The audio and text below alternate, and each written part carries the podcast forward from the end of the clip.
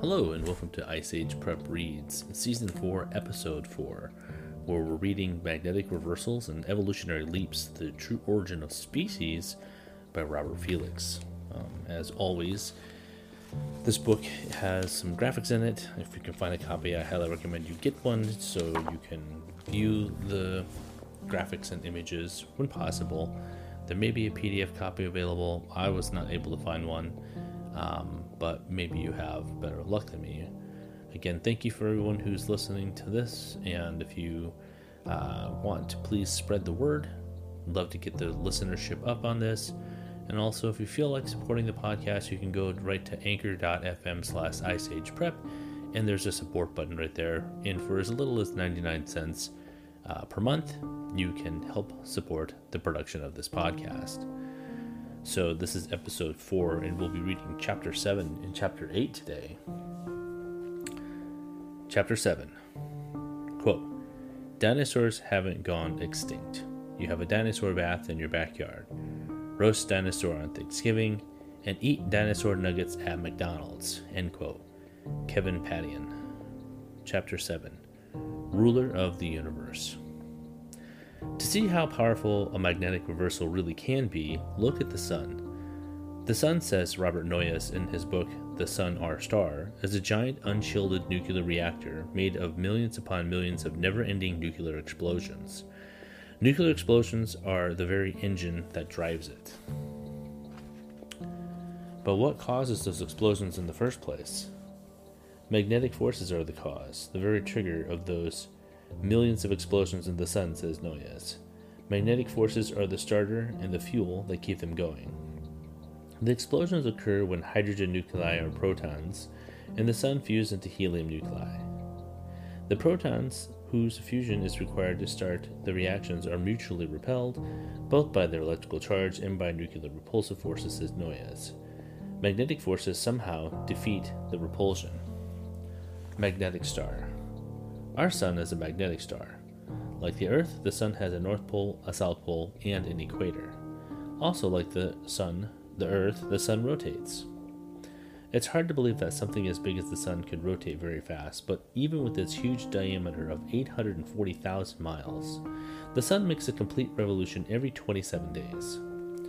That speed, more than four thousand miles an hour at the surface, creates millions of magnetic fields all twisted together like a huge ball of burning twine. Millions of intertwined strands of intense pulsating magnetic lines, a force that heat the sun's corona to more than one million degrees. one million degrees, all from magnetic forces. Solar flares. Gigantic eruptions called solar flares and prominences continually burst from the sun, forming fiery loops many times the size of the Earth and greatly increasing the already steady flow of particles in the solar winds.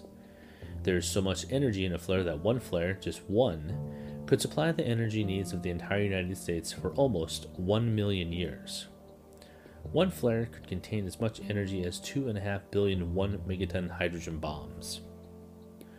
Solar flares can throw arcs of blazing force across distances the width of Texas in seconds, and have been known to shoot thirty-six thousand miles across the face of the sun in less than five minutes. At that speed, if they exploded on Earth, they traversed the United States east to west in fifteen seconds and encircled the globe in about three minutes. Then the flares just sit there like massive bolts of lightning, crackling and popping in the sky. But unlike lightning, which disappears within a few seconds, these blazing arcs of force can survive for hours or days. Some solar flares last for weeks, others for months. Magnetic fields apparently support these loops of fire, says Noyes. They're, quote, "the invisible ropes that hold them up," end quote. Northern lights.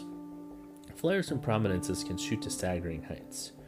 During a flare on January first, nineteen ninety-one, observers spied a bright jet of fire probing more than four hundred thousand miles above the sun, almost twice as far as it is from the Earth to the moon. By the next day, said a story in the Seattle Times, a speeding cloud of particles blasted free from the sun's gravity in the eruption began squashing the Earth's magnetic field and, quote, "Northern lights lit up the skies as far south as Denver in Northern California," end quote. Similarly, in October two thousand three, when the fourth most powerful flare ever recorded exploded out of the sun, the atmosphere was so electrically charged that the northern lights were seen as far south as the Mediterranean. Auroras always occur immediately after solar flares and are always associated with geomagnetic disturbances. Did you know that? Did you know that the magnetic forces ninety-three million miles away, the distance from the Earth to the Sun, are the switch that turns on the northern lights? Sunspots. Then come sunspots, those mysterious dark spots sometimes visible to the naked eye, which revolve east to west around the surface of the sun, the same direction that all planets move. Ancient Chinese, Japanese, and Korean astronomers were aware of sunspots, and the Greek Theophrastus, one of Aristotle's pupils, reported sunspots in three hundred B C. But sunspots didn't come under much scrutiny until sixteen ten, when they were reported by Galileo. No longer quite so mysterious, we now realize that sunspots are areas of extreme magnetic turbulence. Sunspots are like oscillating magnetic dynamos. Their most predominant pro- property is their intense magnetic field. It's the root cause of a sunspot's very existence. The larger the sunspot, the stronger the magnetic field. The sun's normal magnetic field strength is about the same as Earth's, less than one Gauss. As opposed to the sun itself, a sunspot's magnetic strength is immense, ranging from five hundred to four thousand Gauss, far more powerful than the Earth's. Sunspots and magnetic reversals. Sunspots burst through the sun's surface every eleven years in gigantic nuclear explosions, says Noyes. And that's the point of this chapter. Those nuclear explosions are a direct result of a reversing magnetic field. Ring all the bells and blow all the whistles. Those gigantic nuclear explosions and sunspots are the direct result of a reversing magnetic field. At the beginning of each cycle, magnetic polarity on the sun reverses and magnetic north becomes magnetic south. No one knows why. Though the spots appear about every eleven years, there's a twenty-two year cycle involved. That's how long it takes for the polarity to reverse and then go back to its original state. Maybe we don't understand why, but the simple fact still remains. Magnetic reversals cause massive nuclear explosions on the sun. If magnetic reversals on the sun cause nuclear explosions, couldn't magnetic reversals on Earth cause them too? I think they do. Blasting into our skies at the speed of light, galactic-sized bursts of power reach Earth almost immediately after a sunspot reversal, sometimes within nine minutes. Then they begin squeezing between the Earth's protective magnetic lines of force. The Earth's magnetic lines of force hurtle out of the magnetic North Pole into a long, curving loop through space to completely surround the Earth, then dive back in at the magnetic South Pole. Magnetic lines of force, whether belonging to the Earth or to a common magnet, always formed continuous closed loops. Electrified particles rain to the Earth. The solar wind, the electric current flowing from the sun, squeezes the Earth's magnetic lines of force on the upwind side and extends them on the downwind side. Like a gigantic magnetic teardrop, the lines extend more than forty thousand miles into space on the daytime side of the Earth, the side facing the sun, and more than one hundred fifty million miles at the nighttime side. Attracted to the Earth's magnetic lines of force, then repelled when they get too close, the energized particles speeding in from the sun constantly corkscrew around the lines. But the magnetic lines of force bunch together so closely at the North Pole, in an area known as the cusp, that the electrified particles have no room to continue their spiraling paths. This causes a few particles to leak out of the magnetosphere. Once released, like migrating geese headed north, they race helter-skelter into the Earth's upper atmosphere, where they precipitate toward the North and South Poles. Upon reaching the upper atmosphere, the energized particles collide with its atoms and molecules, releasing radiation, much like that in neon lights, to create those undulating, waving, fluttering curtains of light we call the aurora borealis. Auroras, from the Latin word for dawn, occur primarily in the far north and far south near the geomagnetic poles. Aurora borealis, dawn of the north; aurora australis, dawn of the south. This process of escaping and colliding energized particles, this atomic bombardment, goes on all of the time, day and night. Converting energy to matter. When an accelerated proton collides with an atom, they merge, forcing the atom to split into two new nuclei. Usually called ionization, this barrage from the cosmos is also known as hydrogen impact ionization, or ionization by collision. Whatever it's called, the collision unlocks the energy trapped in the charged particles and instantly converts it to matter. The same sort of thing happens in tests when an electric current is shot through gases, liquids, or solids. But a flare greatly increases that stream of particles, squashing a magnetic field even more. The speeding particles, called solar cosmic rays, have energies as high as those in galactic cosmic rays. As the fields get squashed, the lines push further away from each other at the poles, creating holes. This allows more particles into our atmosphere, even closer to the equator, which in turn causes major increases in ionization as close as forty-seven miles above the ground and causes the northern lights.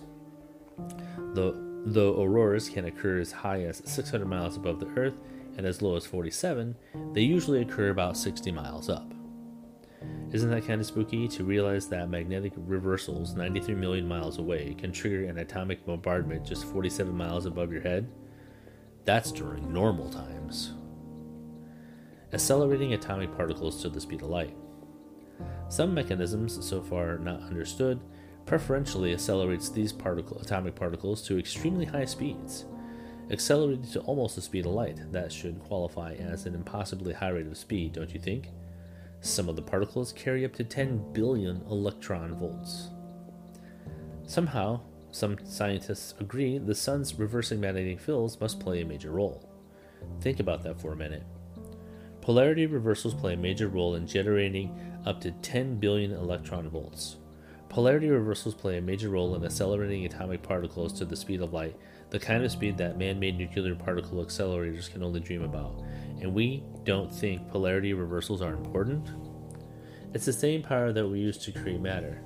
Man-made particle accelerators, such as the Stanford Linear Accelerator Center, create new matter almost routinely with headlong collisions between electrons and anti-electrons.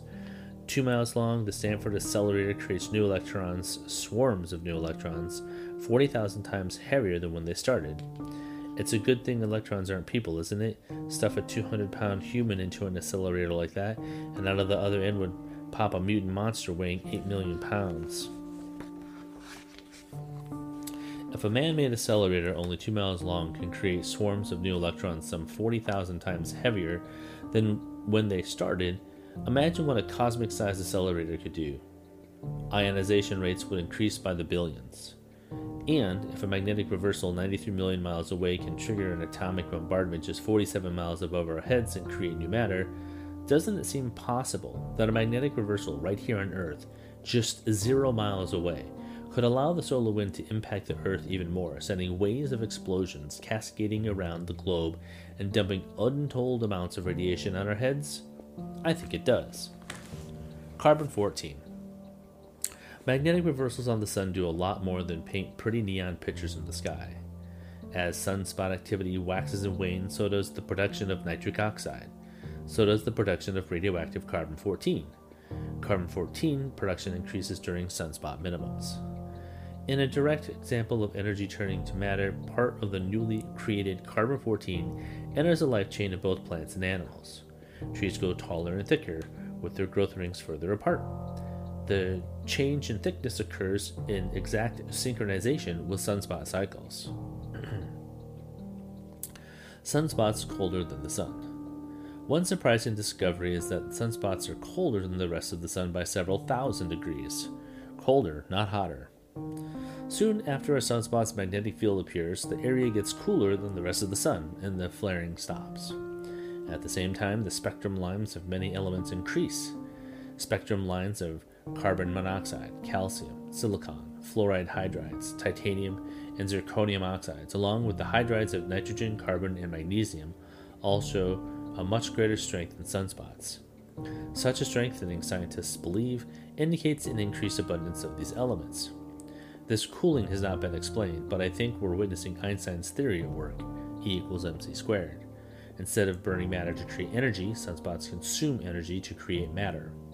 One thing is certain, however, magnetic reversals in sunspots produce profound effects on the Earth.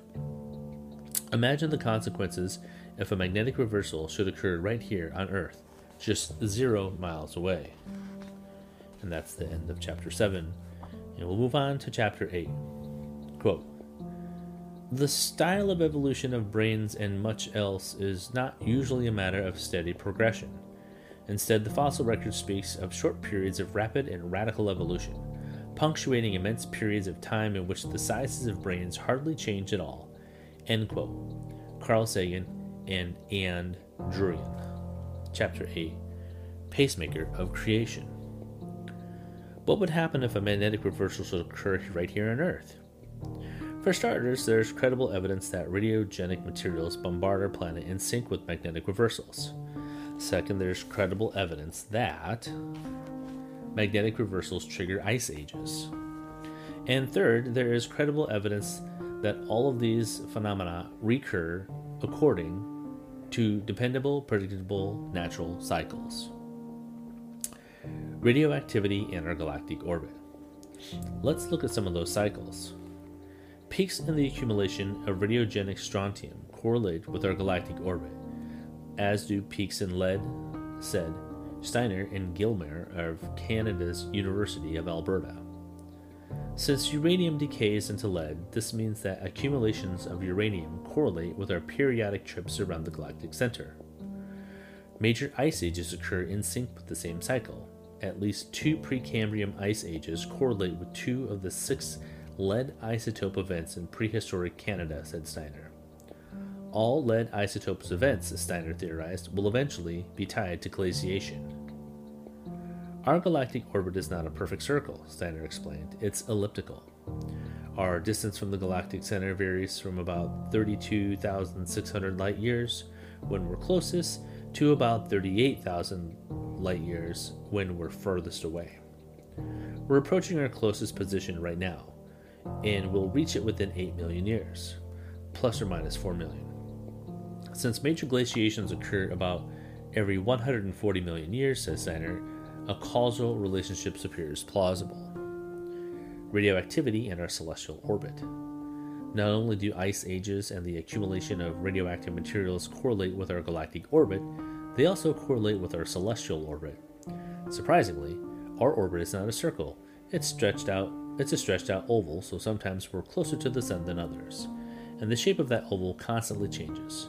Starting as an almost perfect circle, our orbit slowly stretches into an oval, then due to gravitational pull of planets, collapses back to a nearly perfect circle again.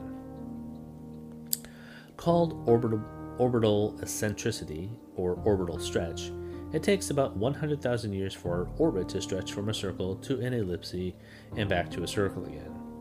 Today our orbit is only slightly eccentric, about one percent, but it varies from a low near zero to about six percent. We're about eleven million miles away further from the front sun when the stretch is greatest. Ice ages and equinoctial precession.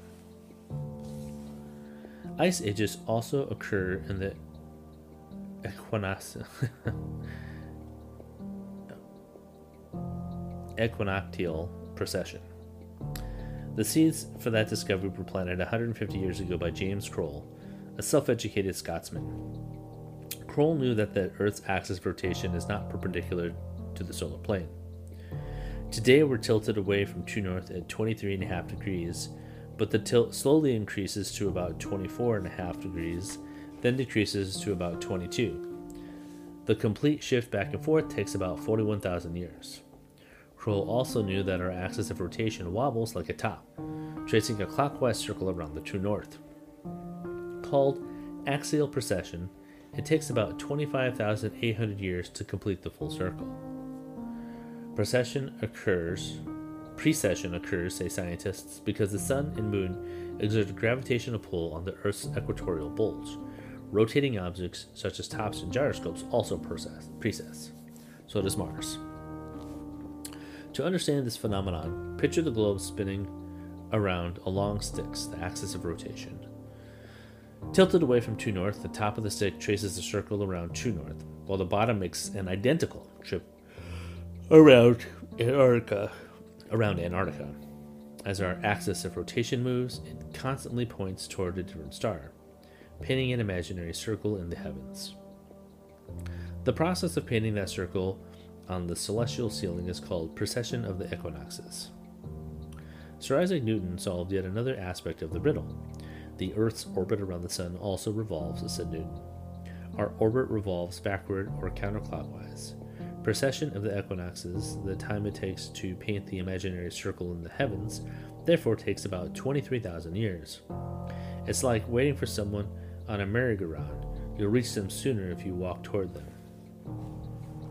Today, when viewed from the northern hemisphere, the stars seem to rotate around Polaris, at the end of the hand of the Little Dipper. That's why it's called the Pole Star, because the North Pole points toward it. But in two thousand B C, the North Pole pointed toward a spot halfway between the Little Dipper and the Big Dipper. In four thousand B C, it pointed toward the end of the handle of the Big Dipper. twelve thousand years from now, it will point toward a different star, toward Vega. And in twenty-three thousand years, it will point towards Polaris again. Scientists agree that equinoctial precession affects our magnetic field, but they don't know why. And many agree that magnetic field intensity waxes and wanes in a cycle. Quote, dipole intensity fluctuations are periodic with a period of about ten thousand years, end quote, says Alan Cox, in Plate Tectonics and Geomagnetic Reversals. Geomagnetic field strength is falling. We appear to be nearing the end of just such a period right now. Geomagnetic field strength is falling dramatically. During the last two thousand years, geomagnetic field strength has decreased by fifty percent, said Peter J. Smith in The Earth. The Earth. Other scientists, such as Walter Elsasser of the University of Utah, pegged the decline at fifty-six percent. One half or two-thirds, either way, it's a major decline. Yet another concern is that the true magnetic North Pole is moving. The magnetic North Pole has been drifting away from North America toward Siberia at such a clip, says Joseph Stoner, a paleomagnetist at Oregon State University, that Alaska might lose its spectacular northern lights in the next fifty years. The rate of movement has increased during the last century, Stoner added. When will the reversal occur? Just when our magnetic field will flip is unclear, but there's a growing body of evidence that it could happen sooner rather than later, said scientists at the Greenland Space Science Symposium in May two thousand seven. Quote, the best guess is there are still several centuries to go, end quote, they said, pointing to the declining magnetic field strength. But they don't know how long the reversal will last. It's not clear, the attendees said, how long the Earth's protective magnetic shield will be down. The record in the rock is little help, since a geological eye blink represents many human lifetimes. Not only is geomagnetic field strength declining, the rate of decline is picking up. five percent of the decrease has occurred during the last one hundred years alone. This suggests that we are experiencing either a fluctuation from the mean behavior, said geophysicists McFadden, Merrill, and McHeleney, or a precursor to a new reversal attempt. Upcoming magnetic reversal. A recent study published in Nature Geoscience found the Earth's magnetic field is weakening in several areas. Quote, this may suggest the possibility of an upcoming reversal of the geomagnetic field, end quote, said study co-author Miora Mandia. Fluctuations in the magnetic field have occurred in far-flung regions of the Earth, from Australasia to southern Africa to South Atlantic. Quote, an oval-shaped area east of Brazil is significantly weaker than similar latitudes in other parts of the world, end quote, said Mandia of the German Research Center for Geosciences. Quote, what is so surprising is that rapid, almost sudden changes take place in the Earth's magnetic field, end quote, said co-author Niels Olsen, a geophysicist at the Danish National Space Center. The study also showed that the decline in magnetic field strength is opening the Earth's upper atmosphere to intense charged particle radiation. The reversal could come sooner. Quote, if present trends were to continue, said Harwood and Mallon of the Institute of Geological Sciences in Sussex, U K, the field would reverse in about twenty-two thirty A D. End quote. It could reverse tomorrow. Our magnetic field could reverse tomorrow. Here's why. As our axis of rotation makes its twenty-three thousand year circle around the North Pole, magnetic intensity slowly increases, then decreases, every eleven thousand five hundred years.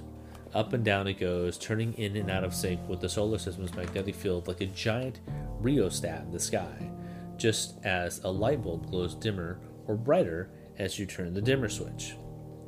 Normally, magnetic intensity rises and falls gradually, and sometimes it rises and falls within the eleven thousand five hundred year cycle itself. But toward the end of each cycle, magnetic intensity drops through the floor. That's when the trouble begins. In a study of lava flows at Steens Mountain, south and central Oregon, which erupted during a reversal, by the way, scientists Prevost, Mankanen, Coe, and Grom found that magnetic intensity had fallen to less than ten percent of today's intensity in less than one year, perhaps in less than two months. During a follow-up study in nineteen eighty-nine, Coe and Prevost found that the field had reversed at the rate of three degrees per day.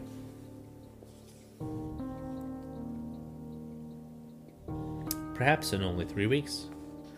Not content with their earlier findings, Coe and his colleagues took another look. The Earth's magnetic field had reversed at the astonishingly rapid rate, their new study found, of six to eight degrees per day. Not only did that field, did the field reverse, it fluctuated. Rapid fluctuations occurred many times during the ver- reversal, said Coe. Quote, enhanced external magnetic field activity from the sun might somehow cause the jumps, end quote.